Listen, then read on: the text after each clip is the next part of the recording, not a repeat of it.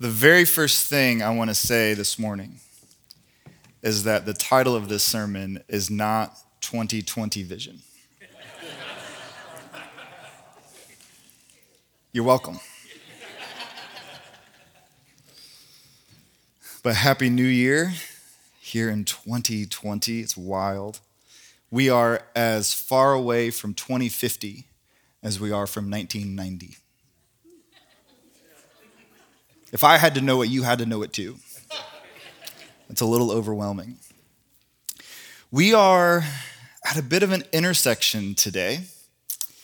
Today is the 12th day of Christmas, 12 drummers drumming. I'm sure you're all aware of the drummers drumming. So, this is why so many of our Christmas decorations are still here. It's because today is the last day of Christmas tide. So, hopefully, You've been given and are giving some wonderful gifts over these last 12 days as Christmastide comes to an end. Today is also the day before Epiphany. Tomorrow is the, the celebration of Epiphany, and this is a day in which we remember the story of the Magi. We celebrate the Magi coming to the Christ child. And it's this story about these foreign kings that are brought to an awareness of this Christ child by some strange manifestations, these stars in the sky that lead them to Jesus. And this is worth celebrating because this is the moment that God incarnate is made known to people outside of the tribe of Abraham. This becomes good news for people like you and I. This is a statement that this is not just a Jewish child or even a Christian child, but somehow this is a child that belongs to the whole world. And that's good news for us. Um, with Epiphany coming tomorrow, uh, one thing that we've done the last couple of years, this will be our third year doing this, uh, we're going to be offering Epiphany home blessings. Uh, several of you have participated in these over the past couple of years, and so we're going to be having some signups for those immediately after service. Those, those are going to start not tomorrow, but next Monday.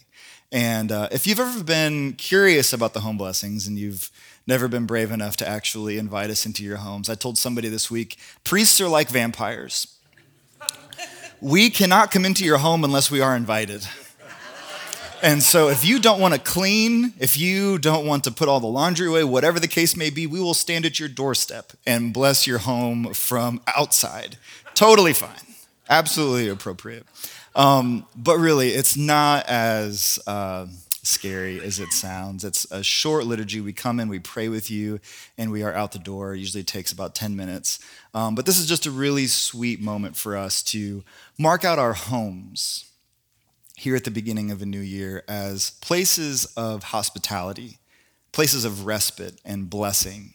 And our prayer is that as you are sanctuary parishioners, that your homes, the places where you live, become these kinds of spaces. And that the people that you invite in, the meals that you host, the parties that you have at your house, the kids that come to your house, um, all of these things, that somehow your homes become places marked out by blessing. And so if you've never participated in that, please jump in. We would love to come and bless your homes. So today is also the first Sunday of the new year, first Sunday of 2020. For most of us, this is the week where we climb out of the haze and the dark abyss that has been this week between Christmas and New Year's. Nobody knows what day it is, what time it is. We don't know what appropriate food portions look like anymore. And so we're having to figure out how to be adults now here in 2020. It's also kind of a hard time because here at the beginning of a new year, we're leaving this sort of magical, mysterious season of the holidays and moving back into the utility and the humdrum of everyday living.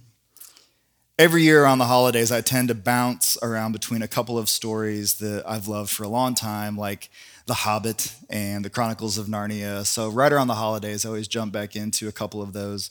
And there's just something about them that, that I love. And in, in one of these stories, called The Magician's Nephew, the main characters, whose names are Diggory, Polly, Uncle Andrew, and the witch, they accidentally stumble into this new world And this world, as they stumble into it, is in the middle of being sung into existence by, of course, Aslan, the lion.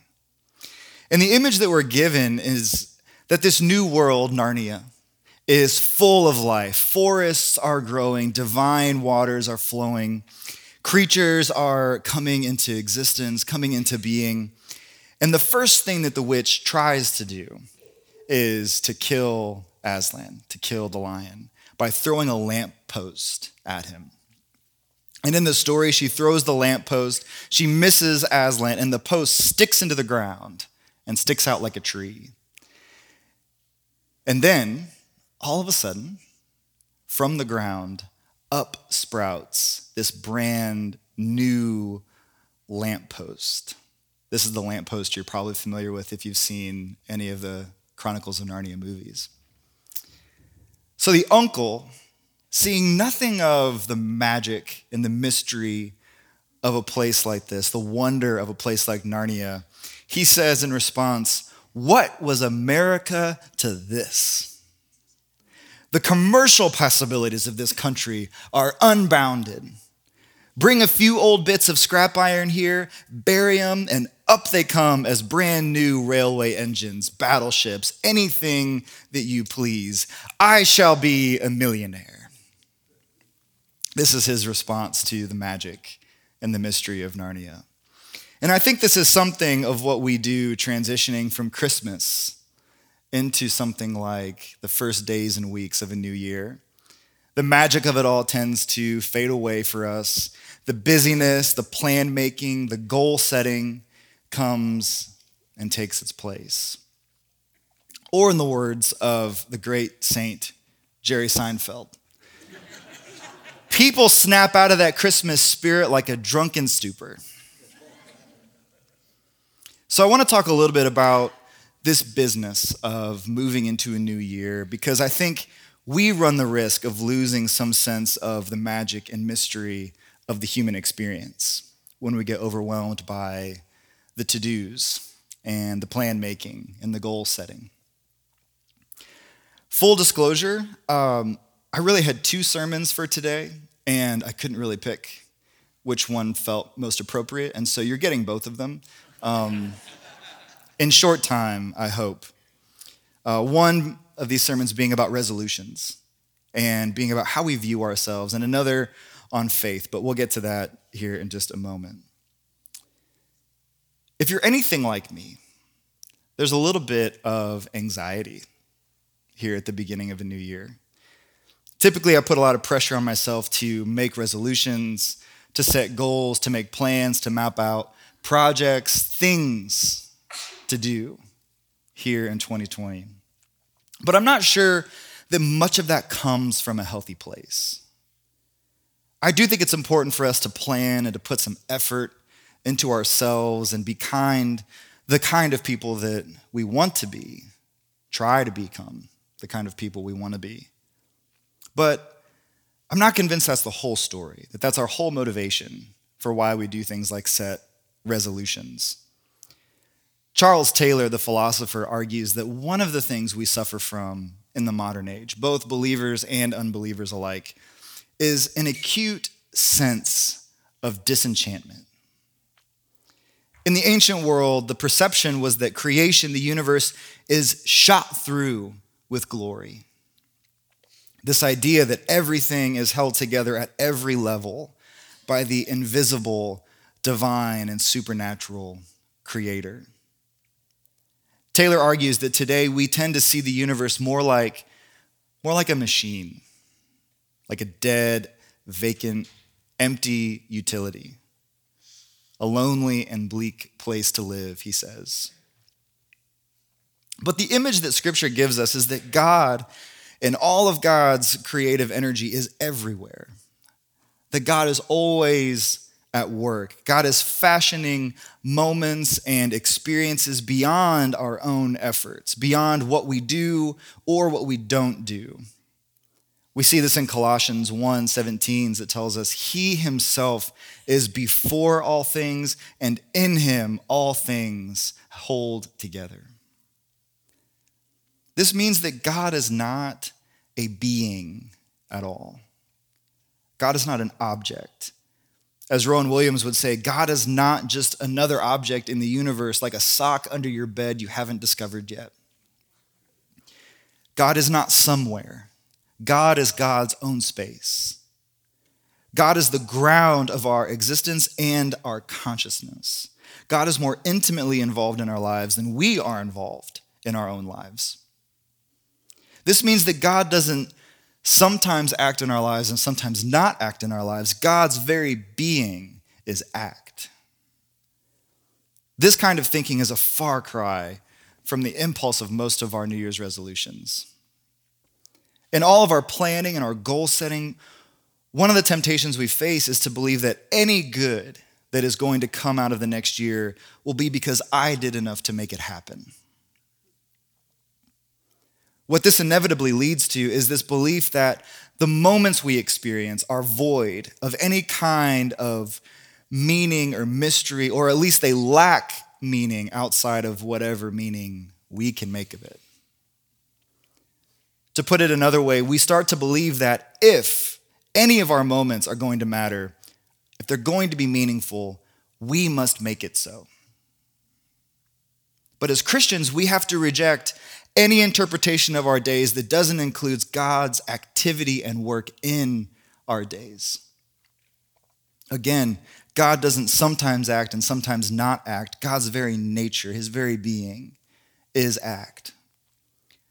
So when we start thinking that everything depends on me and what I accomplish, or how much weight I lose, or money I make, or Bible reading plans I finish, we start to be ruled by the task itself, not by grace.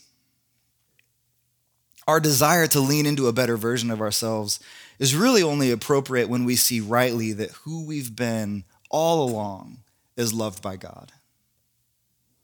There is nothing that we can do. There are no resolutions that we could perfectly keep that make us more worthy of love. This is why I think part of the trick of something like New Year's resolutions stems from how we view ourselves and how we view our own worth. Again, there is something right about us wanting to better ourselves, to make improvements, to become the best version of what we think our, ourselves can be. But there's a lot to be said about the version of you that's just you. The you that was you on December 31st at 11:59 p.m. survived everything that last year threw at you. It brought you through to 2020. You made it. So we shouldn't be so quick to get rid of a version of ourselves simply because the clock strikes 12. And when we start to think that our current version of ourselves isn't good enough, we start chasing all kinds of things, even well meaning things, to try and earn something that we're already given. That's love and grace. Henri Nouwen, who had so much to say about the importance of how we view ourselves, he says this Our clinging to the opinions of others reveals how superficial we are. We have to be kept alive by adulation and praise, but those who are deeply rooted in the love of God can enjoy human praise without being attached to it. When we know ourselves to be firmly, deeply rooted in the love of God, we can live with either an enormous amount of success or an enormous amount of failure without losing sight of who we are without losing our identity because our identity is that we are the beloved. I also love Nouwen's list of what he refers to as the real questions. And I think this is a good starting place for any of our resolutions in the new year. He asks, Did I offer peace today? Did I bring a smile to someone's face? Did I say words of healing? Did I let go of my anger and resentment? Did I forgive? Did I love? I think this is the kind of resolution that shares in the mystery of God's activity in the world rather than self serving ideals. the kind of resolution that refuses to see the world as a cold utility and more shot through with glory, full of people that are created in the image of God who are deserving of love, even if they don't shed that extra 20 pounds. So, resolutions. I want to shift gears for a moment and talk about faith for us in 2020, faith for the community of Sanctuary. In John's gospel, it offers us this really beautiful imagery referring back to this idea that God, specifically God revealed in Jesus Christ, holds together all things at every level. And in the middle of these opening lines of John, it states, From his fullness, we have all received grace upon grace. I love the way that Eugene Peterson's message translation says this. It says, We all live off of his generous bounty, gift after gift after gift. Gift after gift. I want to challenge us today by saying that any of our goals or any of our plans or resolutions pertaining to our faith in particular, they need to start with an understanding that faith itself is a gift. Faith is something that God gives. It isn't something that we can muster. It isn't something we can work up. It isn't something we can achieve for ourselves. It's either there or not there. And our belief as Christians is that faith is made possible for everyone because God has provided faith as a gift to all people. Romans 12:3 says that God gives to everyone the measure of faith. So faith is not our creation. We can't generate it. It's a gift that we've been given. Faith is God's work in us. But faith is different than belief. Our beliefs are always in service to the faith we've been given, not the other way around. If we understand faith as God's work gifted in us, belief is our response, our making sense of that faith. Faith always comes first. And the reality is that most of our belief happens under the surface. We don't always talk about our beliefs openly out in public. Oftentimes, we don't even know exactly what it is that we believe until some catastrophic moment causes our beliefs to surface. The question is, the question becomes for you and me are our beliefs shaken? or is our faith shaken? In his book, Tokens of Trust, Rowan Williams point out, points out that the Bible, strangely enough, gives no arguments for the existence of God. There's no argument to be made in Scripture. He simply says this The Bible has no arguments for the existence of God. There are moments of conflict with God, anger with God, doubt about God's purposes, anguish and lostness when people have no real sense of God's presence. But don't imagine that the Bible is full of comfortable and reassuring things about the life of belief and trust. It isn't. It is often about the appalling cost of letting God come near to you and of trying to trust Him when all the evidence seems to have gone. Part of true faith is the ability to question our beliefs while holding on to God. Another measure of faith is how open you can be to what God is doing and who God is apart from your own understanding. It's interesting that Abraham is projected as the father of faith, and even he had no real beliefs or teachings that we have a record of. He just goes around building altars, listening to God, responding with some action in the world. So, at the heart of our tradition, the Christian tradition, is not necessarily a set of beliefs, but faith itself. God coming near to us, attaching and clinging to God, the God who has not left us to fend for ourselves, but the God who became one of us. As our gospel text mentioned today, that the Word became flesh and blood. As Eugene Peterson would put it, became flesh and blood and moved into the neighborhood. So, should we believe things? Absolutely. Is doctrine important? Does doctrine matter? Certainly does. But we shouldn't confuse what we believe with faith itself. Faith is a kind of attachment to God that says, even when I don't know what to think or trust anymore, I'm still here. I'm still in this thing. I'm still willing to wrestle through and find out who is this God that has come near to us. This is the kind of faith that I think we should hope grows in us here at the beginning of a new year. We see this kind of faith in the person of Job. As Job goes through the experience of loss, Satan still says to God, Of course, Job trusts you. Job had all kinds of belief in God, trusting God. But by the end of the story, Job no longer believes or trusts that God is good or for him or reliable, and yet, Job is still found face to face with God, arguing his case. Some would assume that because they end up questioning beliefs or they're wrestling with beliefs, that they're walking away from the faith.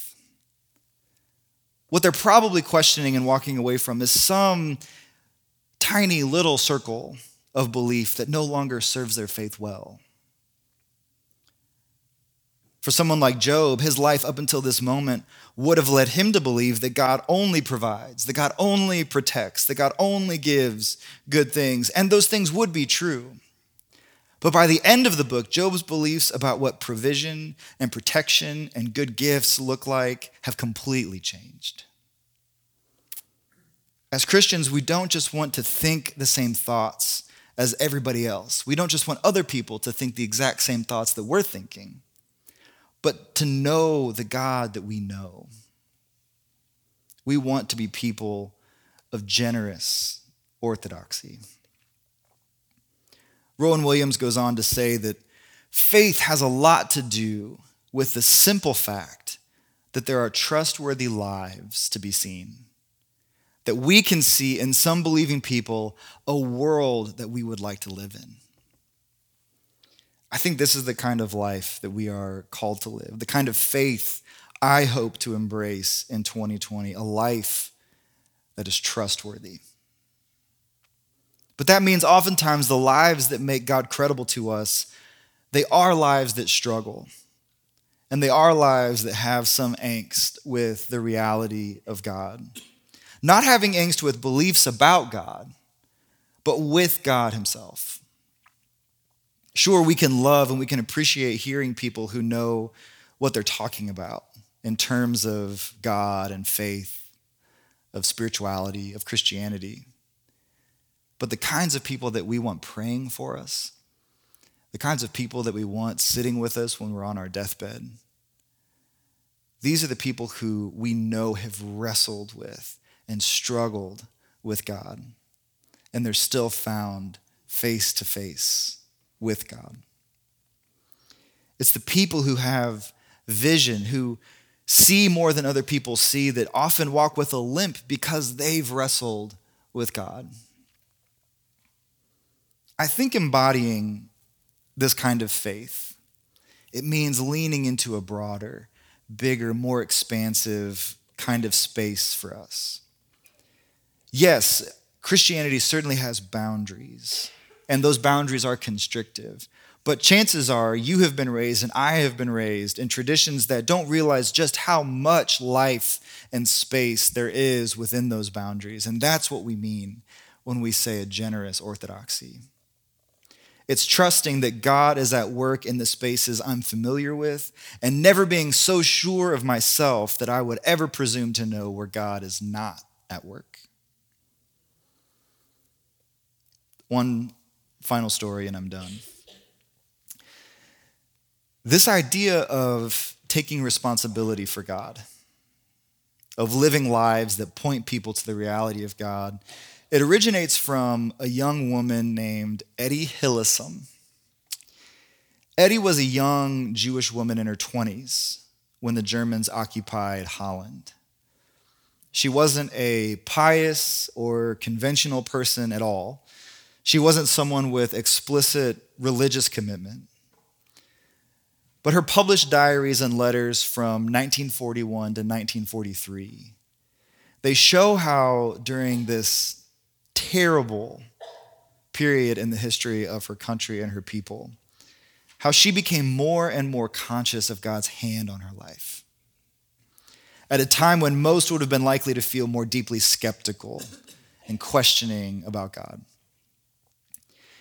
She was imprisoned in the transit camp at Westerbork, and before being shipped off to Auschwitz, where she would later die in the gas chambers in November 1943. And at the age of 29, she wrote, There must be someone to live through it all and bear witness to the fact that God lived, even in these times. And why should I not be that witness? In a letter written to a friend from Westerbork, she described her life as having become an uninterrupted dialogue with you, O God. And she could write of sensing her vocation in the camp to being not simply to proclaim you, God, to commend you to the heart of others, but one must also clear the path toward you in them. It's plain that she saw her belief as a matter of deciding to occupy a certain place in the world, in the world. A place where others could somehow connect with God through her. And this is not in any self congratulatory spirit or with any sense of being exceptionally holy or virtuous, but simply because she had agreed to take responsibility for God's believability. Sanctuary, I don't know what 2020 has for us as a church, as a city of Tulsa, as a nation. I'd be lying if I said the first few days of this new year haven't been a bit terrifying already. But I'm convinced that we have an opportunity to be people who live lives that make God's believability possible for others. To live as people who belong to a world that others would like to live in. So, my prayer is that may we be people who know our worth, even if all of the resolutions fall apart. May we choose to be people of generous orthodoxy, convinced that God is acting and bringing about our good. And may we be people who take responsibility for God's believability.